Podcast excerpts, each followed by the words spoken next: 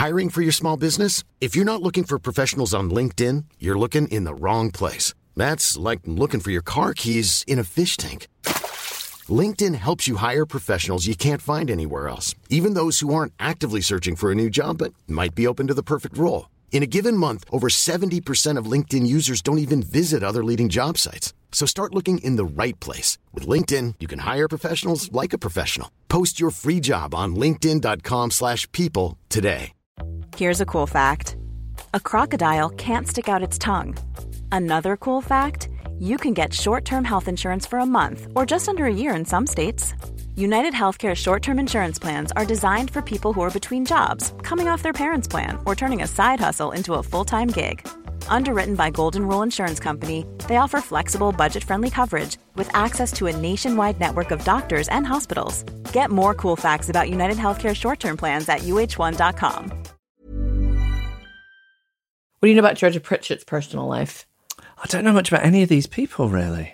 Maybe that could be our next venture. No, you were right. Next move, no succession, nothing, not even a whiff of it in the air.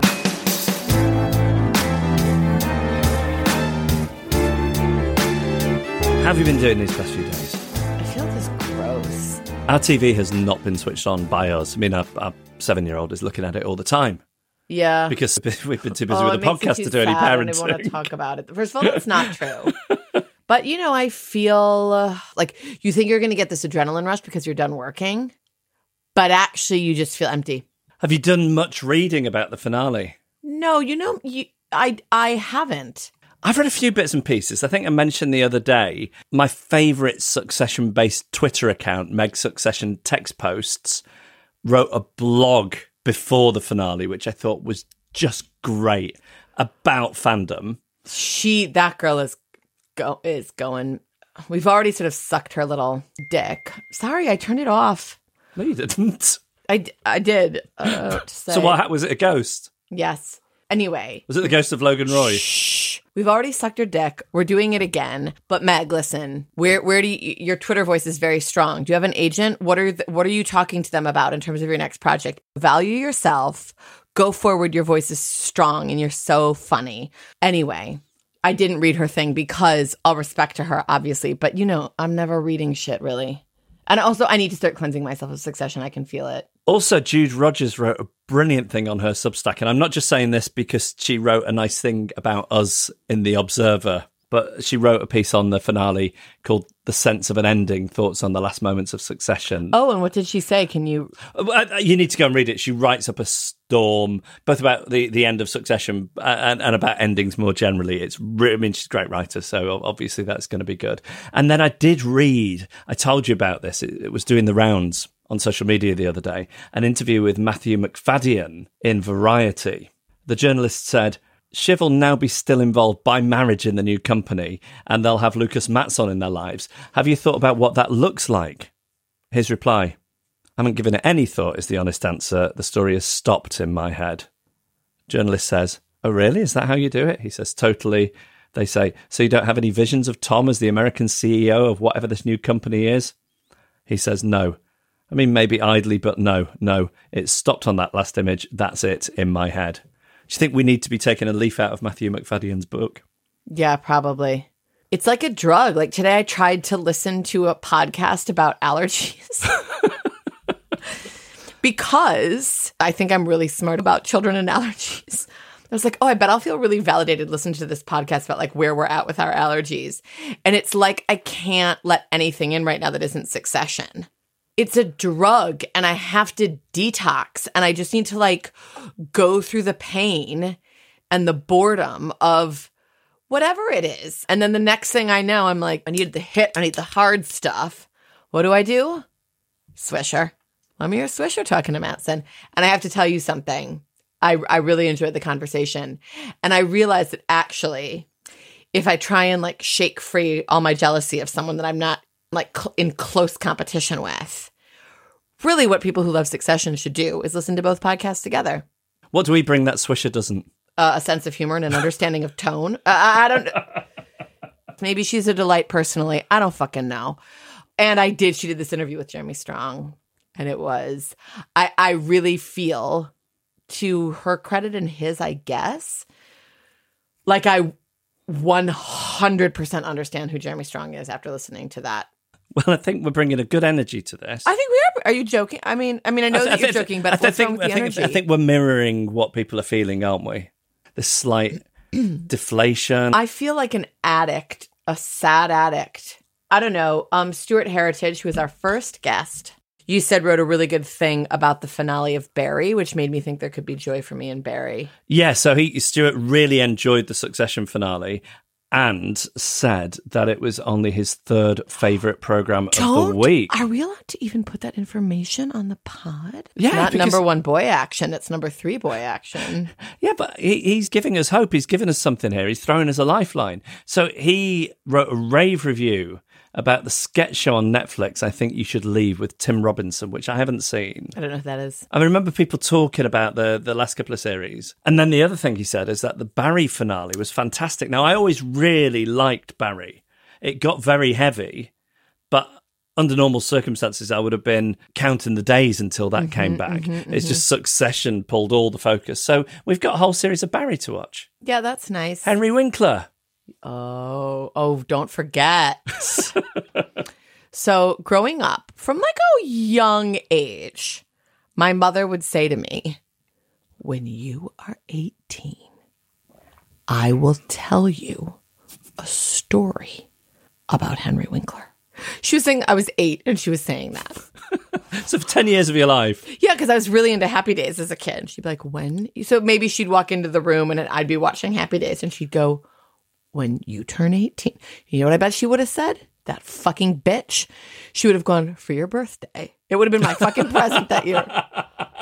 A jar of pickles for my 16th birthday. I got a pair of earrings and a jar of pickles.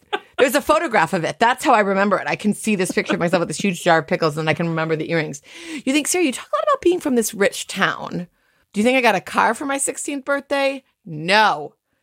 Pickles and earrings, and not like diamond studs, like fucking nothing. How, how common was it for your peers to get cars for their 16th birthday? All of my friends had cars to drive to high school. How many of your friends got pickles for their 16th birthday? Zero. Just me, me and my pickles. Oh, anyway, the point is, is it was this thing when you turn 18, when you turn 18, when you turn 18.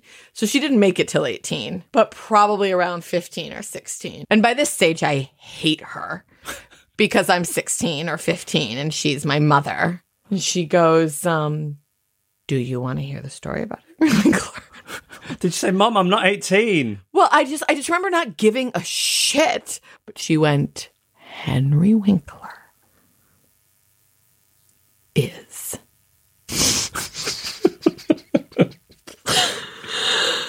oh god she goes like i would care henry winkler tell no one this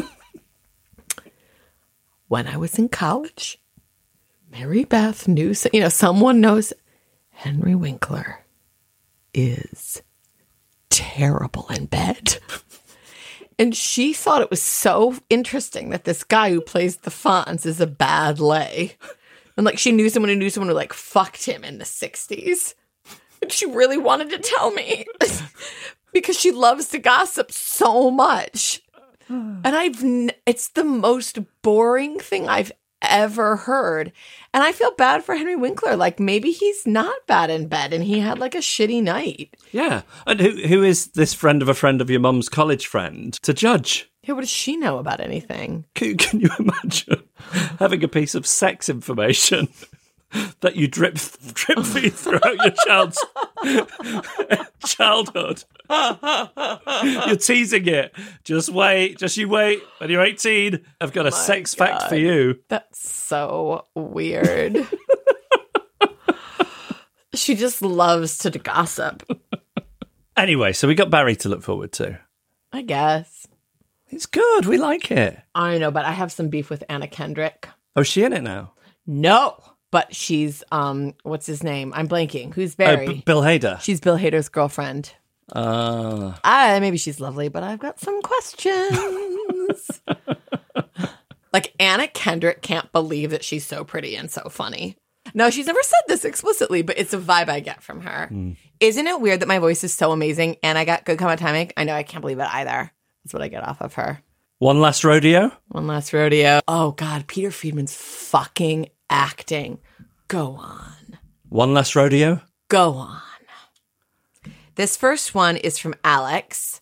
Alex, from now on, we'll be calling you a grilled cheese with a sucked dick, which the more I think about it, oh, I love that so much. I don't have a dick, but I just imagine if I did and someone was like, eat a great sandwich and then have someone suck your dick. Oh, fabulous. A grilled cheese with a sucked dick says, Hi, FCNNC. I have to gush about what I think is going on with Roman's Caribbean wardrobe because I can't stop thinking about it. I'm sure by now you've seen, I hadn't seen, that the Succession Fashion Instagram has revealed that his t shirt is a boy's t shirt available at Walmart. Aha. Did you know that before this moment? No, actually, I, as I said, I've not been looking at that much. And that succession fashion thing hasn't come up in my feed so far. I saw something about what Matsson was wearing. Oh yeah, that was a. I mean, Matt, we we don't. It's the finale. It was an hour and a half. There was so much to digest. We haven't had time to do Matsson's wardrobe, but it was beyond the beyond. Shall I go on? Yes. It's a boys' t-shirt available at Walmart. Oh. This leaves me with two possible conclusions, both starting with Roman getting on a flight to his mum straight after the riot showdown.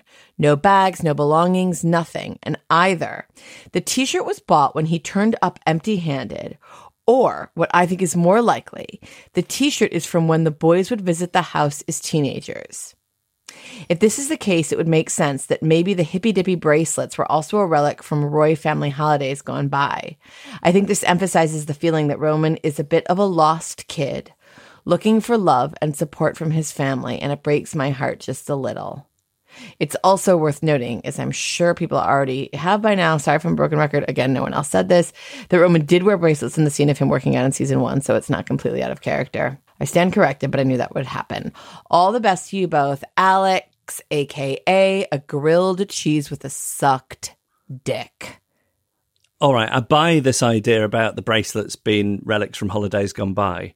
The Roys buying their kids clothes from a Walmart doesn't ring true to me. So then, what do you think? I, I think it's the I think it's the first thing en route to the airport or the airfield or wherever, however he flew. Do you think he flew commercial? No. Do you remember how abhorrent that seemed to Connor? During flying first class. Oh, something about the cheese. Do you remember that Oh, yeah, line? yeah. yeah, yeah, yeah, yeah, yeah. um, so I think en route to the airport into a Walmart. Yeah. Although still, my mind is blown thinking of Roman Roy in that environment. But just picture him when he was at um when he was at the theme park with Brian. Okay, yeah, It's yeah. just that's him. That's Yeah. him. All right. All a right. grilled cheese with a sucked dick. It made me think about the little boy. Made me think about Kieran Culkin's tiny little body. Thank you for making me think about it. Next, Okay, this comes from Ella V's, aka Peter's Special Cheese. who says, "Dear FC and NC, I'm a feminist, but." A little nod to the podcasting phenomenon. That is the guilty feminist. Yep. Tom is 300% hotter now he's CEO. I always found him too drool for school until the finale, and now, let's just say, Shiv was totally right to sacrifice her filial relationships for another go on the Tom train. Best Peter's special cheese. So, what did you, in all your readings that you're doing, hmm. what is the general consensus about whether or not Shiv wanted to give it to Tom or wanted to take it from Ken? So I've read a few things suggesting that after her initial rage at Tom at Logan's apartment, which then sends her off into battle, when she's had time to sit with it, she figures out that she'll be closer to power with Tom than she would with Kendall. And maybe she gets to fuck Matsson. Um, you were talking to me a little bit about this idea that was making the rounds on the on the net about you know when we look at at Shiv in the final moment, i- are we seeing Lady Caroline? Yeah, I found one of the things that I read. It was from Collider, and it reads Shiv was always going to end up becoming just like her mother, absent and resentful of her children, and married to a ruthless, uncaring, powerful CEO. For Shiv, this ending was inevitable, no matter which moves she made all along. But I don't quite think that's right. No. For Shiv to wind up like her mother, she would have had to have divorced Tom and got together with Matsson. That's her putting herself in a Lady Caroline position. But Tom is just someone else's dick sucking machine, you know? Yes. So where things go for them, who knows? But I don't think that she, I don't think that comparison is quite right to me. Do you relate to this idea that Tom is hotter now that he's CEO? No. What I'm hot for is the way he entered. Like, again, it's just all these like sort of battle cry scenes, like when he comes around that corner. Like, I love thinking about how that scene Yeah. was made to feel that way. And like, it's not an interesting thing to lust after Alexander Skarsgård, but that scene where he comes in so out of control. I want to see fall. I I can watch that like someone else watches a porn. Like I'm not masturbating to it, but I can't stop thinking about it and then wanting to like go down to the television and just rewind and watch that scene. I don't understand, and I know it's big with you and big with a lot of people, how somebody's job can make them sexy. But so like if someone is good at their job, if mm. you see someone be good, that wouldn't make them more attractive to you? It might make them more attractive, but there's no sexual stirring. Like in terms of a vaginal twinge, I mean, I'm exaggerating a little bit. But I'm wrong to be thinking about this in terms of a penile twitch. So it's it's like you feel something, but it doesn't mean that your like penis is like Ah. developing a semi. Thank you, Peter Special Cheese. You are a feminist, and Tom is hotter now. Nice use of the word filial. Next, we hear from Jamie Johansson. Jamie, your nickname moving forward is Cunt is as cunt does. I want to share that I worked as a background. I think that's the the short version of background artist. Oh. I worked as a background on the final episode of Succession in the big conference room scene. It's rather poetic for me personally, since I also worked on the pilot. Full circle. Wow. I've been walking around knowing how the show ended for months and didn't, wouldn't tell a soul. This did not detract from my enjoyment watching season four because it still was an adventure to see how they arrived at that ending. I'm sorry, though, that they edited out the moment when Lukas Matsson came around the conference room table and gave cousin Greg a kiss full on the lips, Wow. as he called him Judas. Wow, a Judas kiss. Like Did- Becky Siddiqui in Big Brother for aficionados. He did that in two of the many takes. That was a sight to behold. I bet. Oh, full on the lips. No tongue, I bet. What an experience for a person. to be kissed full on the lips by Lukas. Mm. Know I'm always curious about with like men who are that gorgeous? Is like, I wish we could line up like the 40 best looking men like in Hollywood or something like that. And then somehow we all get access to the least attractive woman that any of them have had sex with. Why are they lined up? Um, uniformity. Like, So, so then, I'd like to see. Yeah. No, I don't actually. The men don't have So to it's be not a lined long. up. It's not a long room. No, I'm so sorry. It doesn't have to be a long room. The men don't have to be lined up, but then I want to see, like, I assume that like Brad Pitt has fucked an uncountable number of women, right? Because he can. yes, because he can. So line up all those women. Why are they lined up again? These women. Comparison. I need to be able to look at all their faces side by side. Is it only all women who could also be models and like professional actresses, or would be always sort of surprised by the fact that there are some normals in there? So, so what I'm struggling with, what I'm struggling with a little bit is so it's, it's, it's the 40 best looking men, and then it's all the women that they've slept with. Mm-hmm. Just for ease of arithmetic, let's say 100 each. So we've got 4,000 women here, which is about the size of, say, a bit, a bit more than the Hammersmith Apollo. Do you want me to simplify this? Yes. I would like to sort of understand if it could ever be possible for me to have sex with a Hollywood actor at that level. I just want to know. I assume I could probably be allowed to give one of them a blowjob. Allowed. Allowed. Oh, God. But, Your like- self esteem. but I don't. I sort of don't mean it in that way. Like what I'm trying. I'm like, do men at that level fuck average women? I understand at 44, I'm out of you know I'm out of the running. But you know it. What about when I was 30? Could I have fucked one of those guys? Or was that like never going to happen for me? Did you read the end of the list? No, sorry. Cunt is as cunt does continues. And yes, Alexander Skarsgård is knee weakeningly handsome. His comments on your podcast about being a disappointment when you see him in person are bullshit. In the meantime, fuck off. Jamie Johansson slash cunt is as cunt does. Ugh, I knew he was handsome in person, but he was just like being modest. By the way, I listened to his Kara Swisher interview as well. And it was really interesting. He said some good stuff about succession. I'll admit it. Did Kara Swisher call him a cunt? No, we can't all have my vim and verve. all right, cunt is. Thanks for writing. Love you. Next up, This comes from Jenny Ackland. aka Wartime Pickles. Hi, FNN. Just a quick one. Read the video of Logan et al. in his dining room. Instagram and TikTok only take vertical footage, so that's what Willa is used to doing. I think that tells us it's Willa doing the filming. Frank would do horizontal. Any of the Greys would do horizontal. I'm a Grey. This is why I prefer horizontal. Yes. Karolina would do vertical, but she wouldn't be at the dinner party. Oh, Thanks for everything. Wartime pickles. Um, a few people had suggested that there's something sad about the fact that the faces you see around the dining table are Carl, Frank, Gerri, in other words, Logan's employees.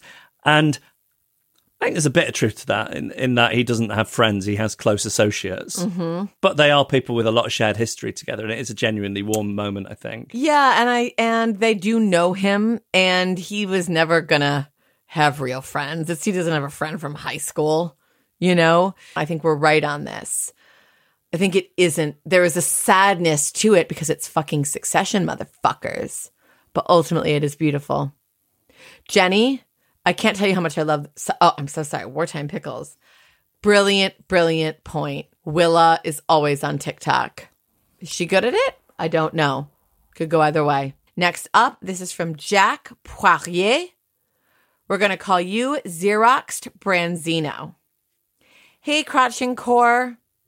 I'm a little stoner. Ew. you little dirty pig. It's a gateway. What are you thinking? What are you thinking to yourself, sweetie? How long before his heroin No. addiction kicks in? Xerox Branzino, we know you're not going to do heroin, but all I'm saying is you should be comfortable in a neutral mental state. Okay. If I was your mommy, all I'm saying is I love you. We just met, but I know you like the pod, so I love you. And my my my goal for you, my mental goal for you is I want you comfortable in a neutral. Thank you so much. Okay. Little stoner from Canada who foolishly decided to have a pack of cannabis gummies bleh, at the start of the finale in the hopes it would make me sleep better. Xerox Branzino, listen. If you're you say you're a little stoner, I'm picturing you as a baby boy. I don't know how old you are, but in my mind you're like 25. If you're having some sleep stuff, you shouldn't be using the pot. Are you talking to a therapist? I'm having some sleep stuff as well. I've had to take some sleep pills at different points when my anxiety has been bad. I don't judge you, but I want you to be able to fall asleep in a neutral state. Try transcendental meditation, eat a lot of fruits and vegetables. Also, I don't know your life story, and if what you need is marijuana, then I do support you in that choice. But don't go straight for the reefer. No, try a little meditation. I don't know, do what works for you. Then he says, Bad, bad idea. My edibles kicked in with full force when the finale was ramping up, and I had the most visceral reaction to Kendall's abusive hug to Roman and the abuse in the boardroom scene. I was clutching my chest in horror, feeling way too many feelings, both physically and emotionally. I still haven't rewatched the episode, so I am just going from this memory, but I felt like Roman leaned into the hug, right? Oh. Because he's a masochist. Yeah. Or did he? St- I mean, I, I don't quite feel that he did, but I think it's supposed to, we're supposed to question it. Did he start it? No, you were too stoned because you had too many gummies. This is my whole point sometimes with marijuana is that there's a lack of restraint. Stop. But also do what you need to do. And I want you to get some good sleep at night. But no, he didn't start it. Ken started it. It was definitely abuse from Kendall, agreed. But it also seemed like Roman wanted or needed it. I, I think that that's right. I think it subdued him. That he was an active par- participant in what was going on, that he was engaging in assisted self harm. What do you think? I completely agree, but I want you off the pot. but also I love you and I don't want you to feel judged and I want you to feel safe to go on whatever journey you need to. But just pay attention to how you feel in that neutral state because I think it's important. And by the way, I would say that to somebody who's like got their thing where they can never not be without a podcast in their ears. Neutral state. We all want to be able to exist in a neutral state. Do you think that I could go on that diary of a CEO and share my feelings? Thanks for the pod, especially this past week. Jack, aka Xeroxed Branzino. I love you, sweetie. This is from Catherine Siboni. aka Face Eggs. Everyone wanted face eggs, by the way, and Catherine got it. Congratulations, Catherine. Congratulations, face eggs.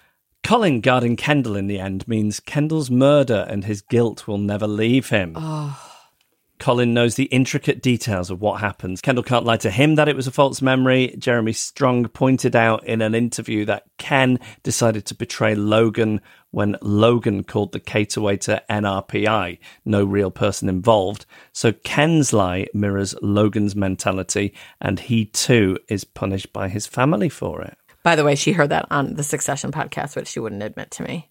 I can handle it, face eggs. I listened to it too coupled with the titling of finales after Berryman's poem, in which someone is racked by guilt by a murder they may or may not have committed, and the reveal of what happened to Rose, I feel this cardinal sin is what Succession has always mm. been about, mm. along with the generational trauma and abuse that made Logan hold Kendall's murder over him as though to release himself from similar guilt. Oh, I love that you I just connected know. those threads like that. I thought that. it was beautiful. That is fantastic. Beautiful work, face eggs. Yeah. We've talked about this idea that really what this show about is inherited trauma, plus like some money.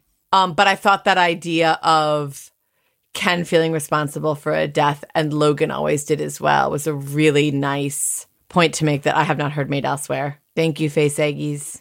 Oh, I don't know if we've told people this, but one of the things that came up at the BFI event is that one of the first questions to warm the writer's room up is about what people have eaten. Yeah, so they turn up in the morning and Jesse asks them all about what they had for the tea last like night. what, what they, did, the night before. Yeah, this yeah, kind of yeah. stuff is a way of like just sort of loosening everyone up. And you you get the impression that Tony Roche is like not a big talker in this regard. And that like I don't understand it. But basically, a joke in the writer's room is potatoes. It has something to do with Tony Roche just saying the word potato when he doesn't want to talk about shit. But do you also remember them talking about eggs? Yes, like eggs yeah. came up in that context as well. So it's like, then I just remember them all saying, like, oh, so if you watch out for it, there's a lot of potatoes and a lot of eggs in the script. Greg the egg. Greg the egg, exactly. So I it seems like there's a pretty distinct through line from them talking about what they did the night before and some of the potato and egg references. Inside track, motherfucker. All right. Final ever sprinkles. It's from a regular contributor, Matt Flynn, aka Close Proximity Bang. Finally, Close Proximity Bang writes One emerges above the others ambitious, cunning, deceitful, a killer. Congratulations, Sarah Barron. Week after week, you encouraged us to believe that you valued our follows, our emails, our love. But now we know that you were simply climbing on our backs in pursuit of a greater goal. So take your power walks with Natalie Gold, your DMs with Jay Smith Cameron, your comedy club dates with Lucy Prebble, your personal Skarsgård wank bank, and fuck off forever. Close proximity. Bang. Close proximity bang sees you.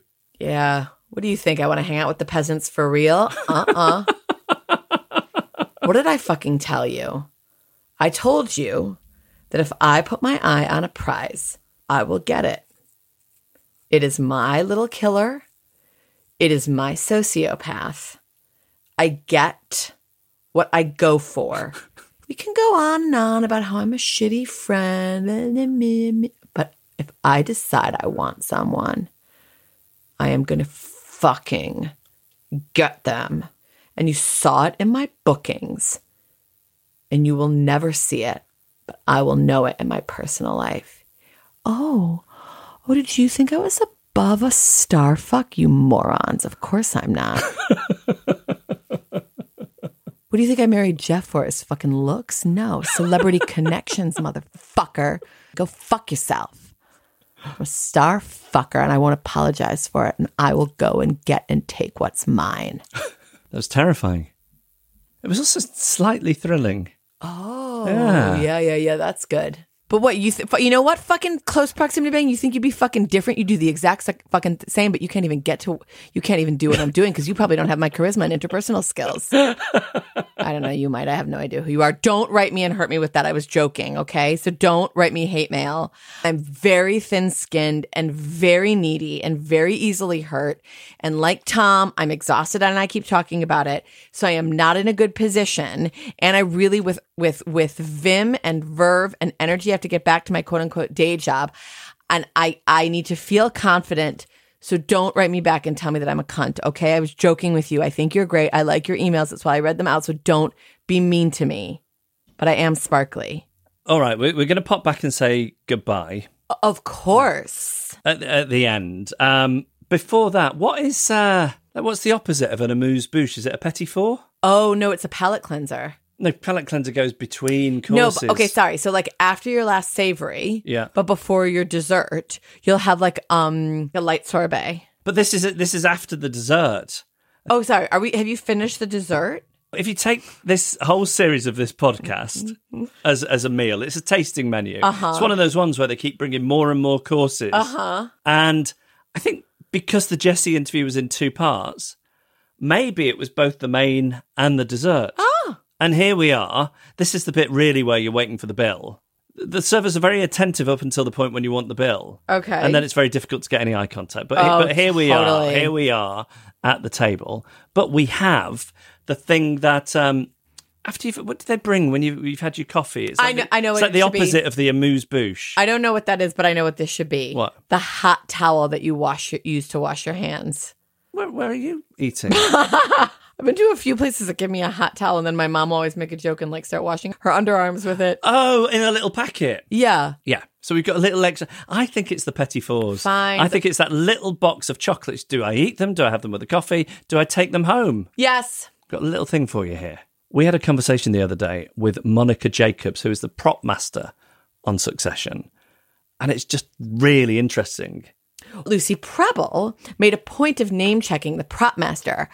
So we were like, oh, whatever Lucy says, we're into. So who's this Monica Jacobs? So then we got like quite fixated on thinking about the props, and we were like, maybe we can talk about some of the objects. And we thought, we know you, we see you, we get you. You're gonna want to hear this woman. So we got you a little sprinkle that is the prop master. That's a title. She's a prop master. She's the prop master of Succession, Monica Jacobs.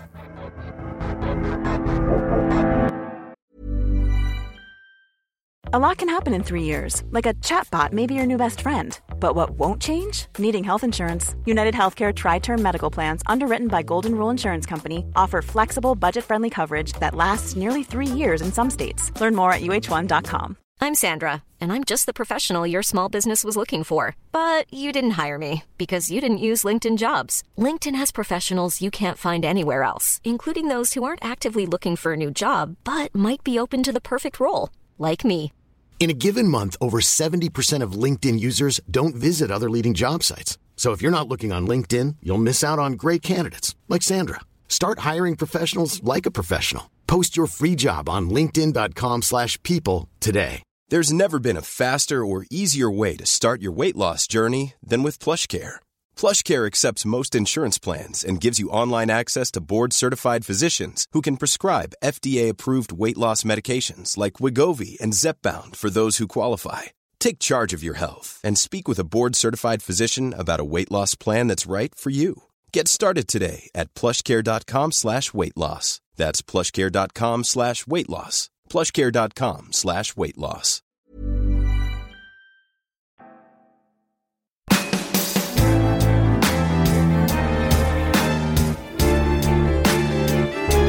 So, as a props master, what's your purview? Well, eh, okay, so a prop is anything an actor touches, handles, eats, drinks, drives, or is driven in. And so when I get the script, I'm looking at anything an actor is going to touch or handle. Sometimes it's scripted, it's their phone, it's their laptop. Um, sometimes what is scripted is canapes are passed around, and then my job is to figure out what those canapes are, how they're going to be eaten. Um, if it's a car that someone's being driven in, picking what the right car is that would be driving this one character. The set decorator has dressed the set with things that are going to look appropriate to a person's apartment or something. Um, my job is to then fill in things that can be touched and handled. Uh, let's say the scene where Roman is preparing his speech for the funeral. We knew that he was going to be wanting to have coffee, preparing in the day, knowing the actor, knowing the scene, knowing the energy of the scene, and saying, you know what, we're just going to get a bunch of different French presses. Um, my prop buyer, Emma, will go out to the store and she's trying things out in the store to make sure that they're going to be actor friendly. You know, it's like she's m- plunging the French press in the store to say, does it stick? Is it weird? Are we going to break this after one take? You know, so she's testing all that out before she brings it back. And then we're seeing what's going to look good on camera. So it's a whole process like that. Can I ask, how would you go about deciding if a character uses an electric toothbrush or a regular toothbrush?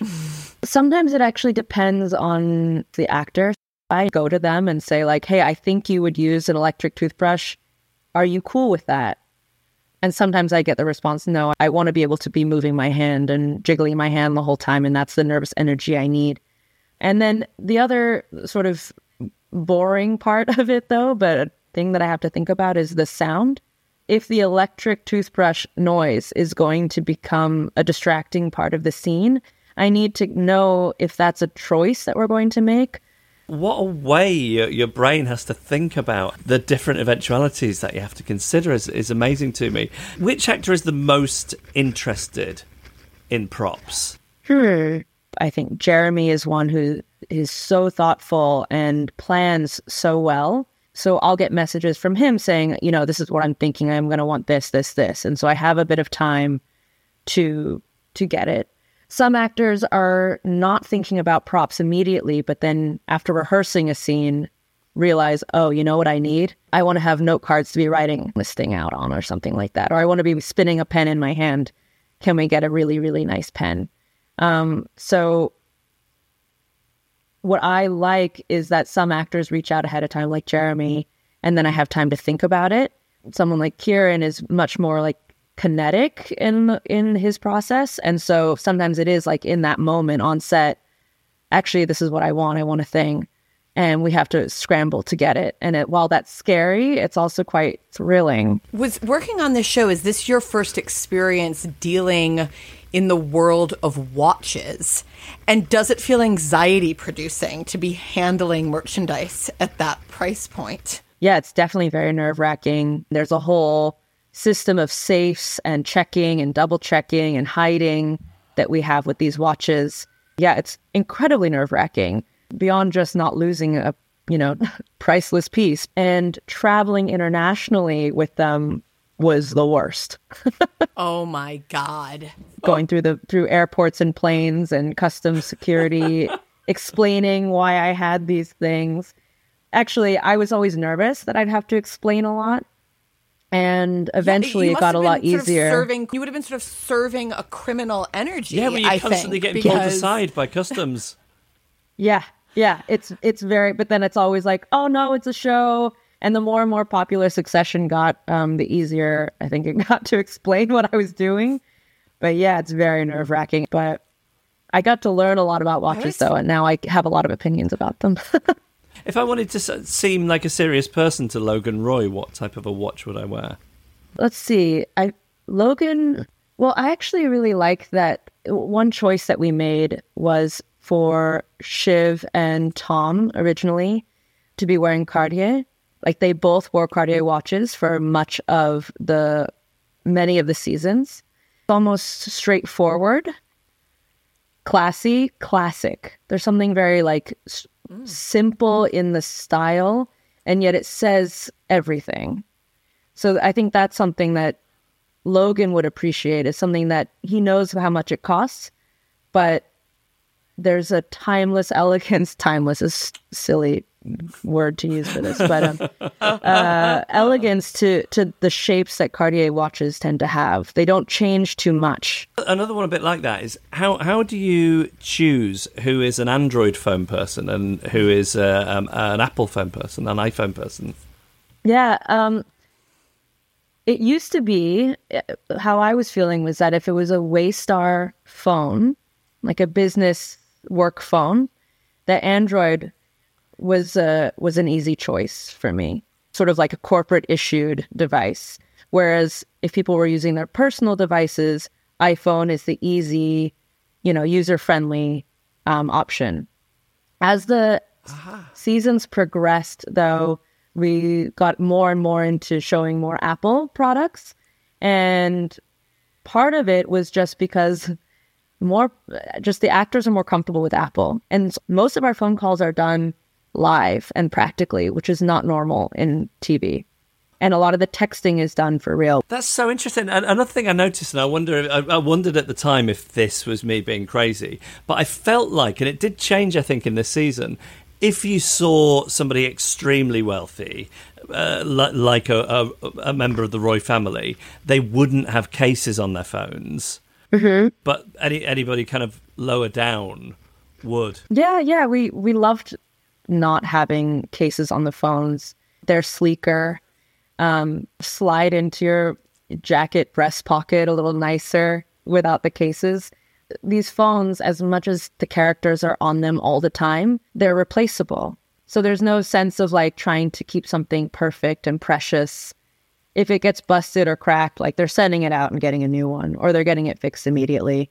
They have a whole team of people to support that lifestyle. Tell us about Lukas Matsson. We saw him eating these uh, Swedish sweets called Bilar. Uh, He was drinking a, a, a Christmassy drink, a fizzy drink like soda called Julmust. We asked Alexander Skarsgård if this came from him, and uh, he said probably, but then said actually probably not. Rude. Um, Was that something that you researched? Yeah. We actually found a store uh, in New York that sold European sweets and goodies. And we got all the Swedish things that we could find. And then we presented them to him and we said, Does any of this work for you? He picked a couple. He got excited about it. And we're like, Great. This is it. These are the things. So we didn't even know if it was going to get picked up. It was like on camera. I mean, it was more to please him. but I'm glad I'm glad it got caught. And then did you guys eat the rest of the stuff that you bought? yeah, yeah, we we had, we always eat a little bit of everything that we've got. What did you wind up taste testing from Caroline's refrigerator in the Caribbean air clear? Everything. Um the cheese.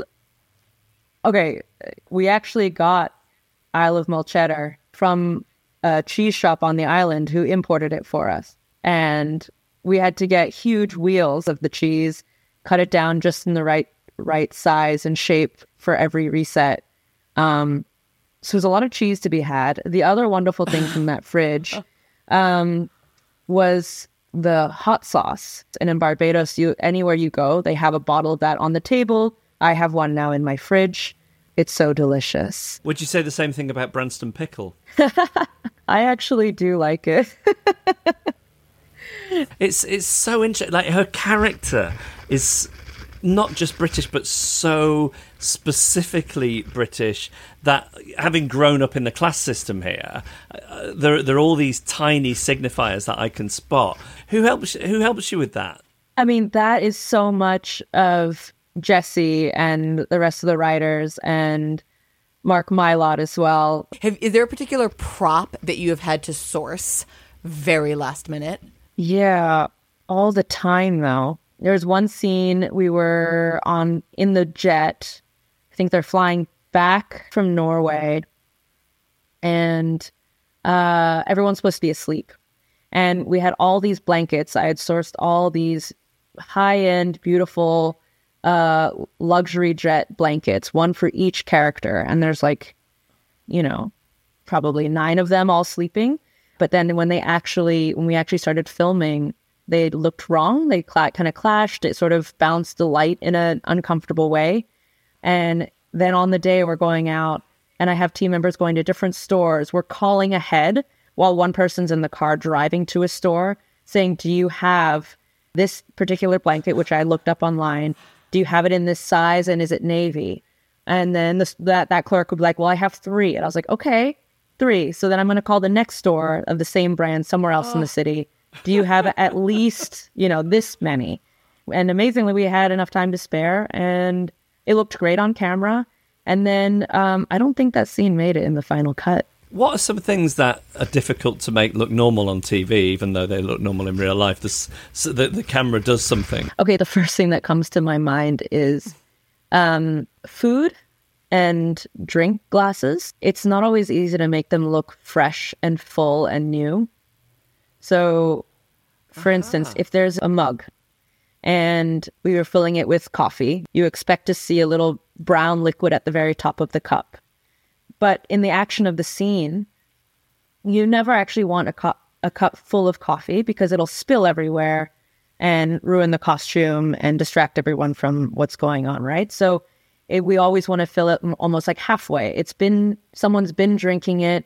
There's still weight there. An actor can still put it to their mouth, have a sip, put it down, and feel real. But on camera, it never looks full. Wow. Or white wine. We don't use real alcohol, um, so it's it's often colored water, and so many times it looks really good, really real to the natural eye. We're holding up to the light. We're holding it next to the real wine bottle that it came from, and we've poured a glass, and we put it on camera, and it looks clear. It looks completely clear. It looks like water. So then we're having to add more dye um, to this water to actually make it look correct on camera. And then I have actors saying, "Oh, this looks like pee. Like it looks way too yellow, or way sometimes almost a little too too caramelly looking." And I'm like, "I know, and it's gonna look weird, but on camera, it looks just right. I promise you." I wanted to ask you, I feel that at least in this season, one of the most famous props, I think, has been that letter that appears in um, episode four, where there's the, the big debate about whether or not something has been underlined or crossed out. Yeah. So that was something, I mean, when I read it in the script, I knew exactly what it was supposed to look like. And then, to be honest with you, normally I would be the one to to do the line or the graphic designer who's um, writing out the text and printing it out. We were all doing versions of crossing out the line. We were doing it in pen, we were doing it in pencil, we were doing it in marker. Um, and I actually got really insecure about all the versions that we were doing because they felt so, they felt almost too deliberate. Like none of them actually felt quite right. And I hate doing this, but I had to go up to Jesse and I was like, I think you need to do this. And I gave him a huge stack of the letters printed out and basically gave him like a arts and crafts kit. And I was like, I'm so sorry, Jesse. I know this is my job, but it has to be just right. And I think you need to do it. And is that okay? And he was like, Yes, of course. Let me do it. I want to do it. So um, that's all Jesse. That's great. Did did Ewan have a new cane there at the board meeting? Had he treated himself to a new cane? No, he brought his same his same cane, and in fact, that is his cane. That is a prop that Is it that really? actor It's brought. very ornate. Yeah, yeah. And in fact, there was one day shooting where he didn't bring it, and it was a prop scramble, a prop truck special, as we like to call it. Um, he didn't have his cane; he had left it upstate, and um, we're doing like a walk and talk with him and Greg. And so we actually went into my prop truck, picked another wooden cane that was still tall enough for Jamie Cromwell because he's a tall guy. Um, and we started, we chopped off bits, we added on pieces, we got the scenic artist involved to like paint new lines on it, to age it up, scuff it. It was luckily already scuffed enough because it had been on my truck. But yeah, and we just like whittled it down until it looked sort of similar. And Jamie kept his hand over the knob, but we still managed to make a large enough knob that was close. Um, and we did the whole scene like that. Before we let you go, uh, we we did an event with Jesse the other night, and he said there was a bell in Logan's apartment that we we see Greg play with, and that's the thing that he would have most liked as a keepsake. What happened to it? Wow, the bell is what he wanted. That's interesting. Um, a lot of keepsake things actually got saved and archived. HBO does have a archive of props that they keep for, from the show. It's sort of directive was like if it could be a museum of the show, what would be there? So a lot of things like that got stored to preserve. Um, a lot of things on that set were also rented. So they had to go back and you might see it again on another show. Like Mondale. yeah, like you're going to see Mondale on so many other shows. He's a very handsome boy. Yes, we've heard. We've heard. He's just got the X factor. He's got the. He's got it. He's got it. Yeah. How often do cast and crew want this stuff? Always. And that's Yeah. always the tricky thing because we want to say yes all the time. Um, but so much of the things on the show were so expensive that they had to be accounted for and couldn't just be given away. I hope you're checking their bags on the way out Yeah, every day. I try not to think about it honestly. It's like if I if I'm not missing it, it's not a problem. The job is hard enough as it is, and to be a police also would it it sucks. If I'm not missing it, it's not my problem.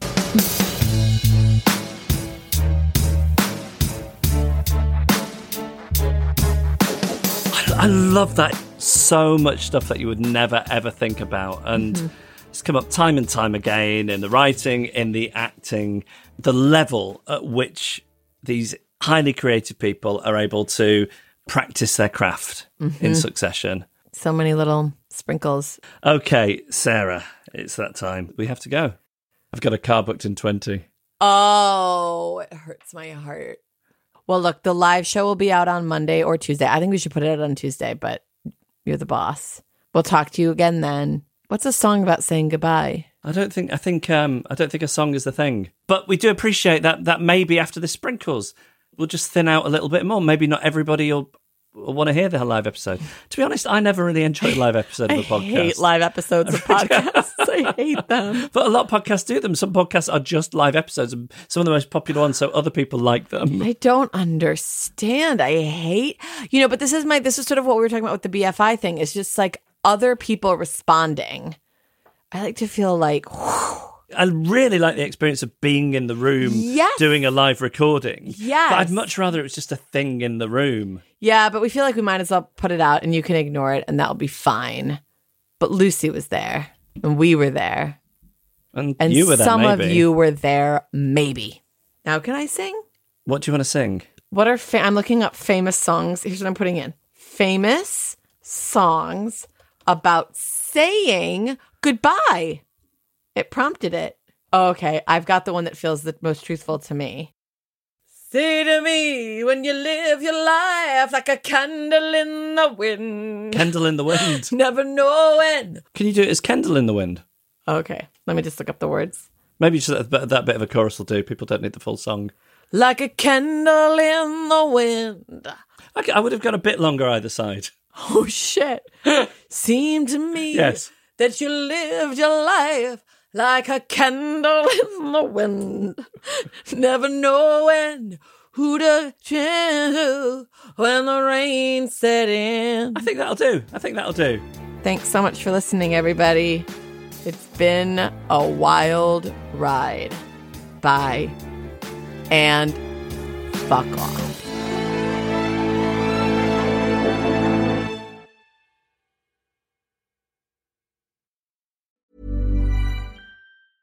Hey, it's Danny Pellegrino from Everything Iconic.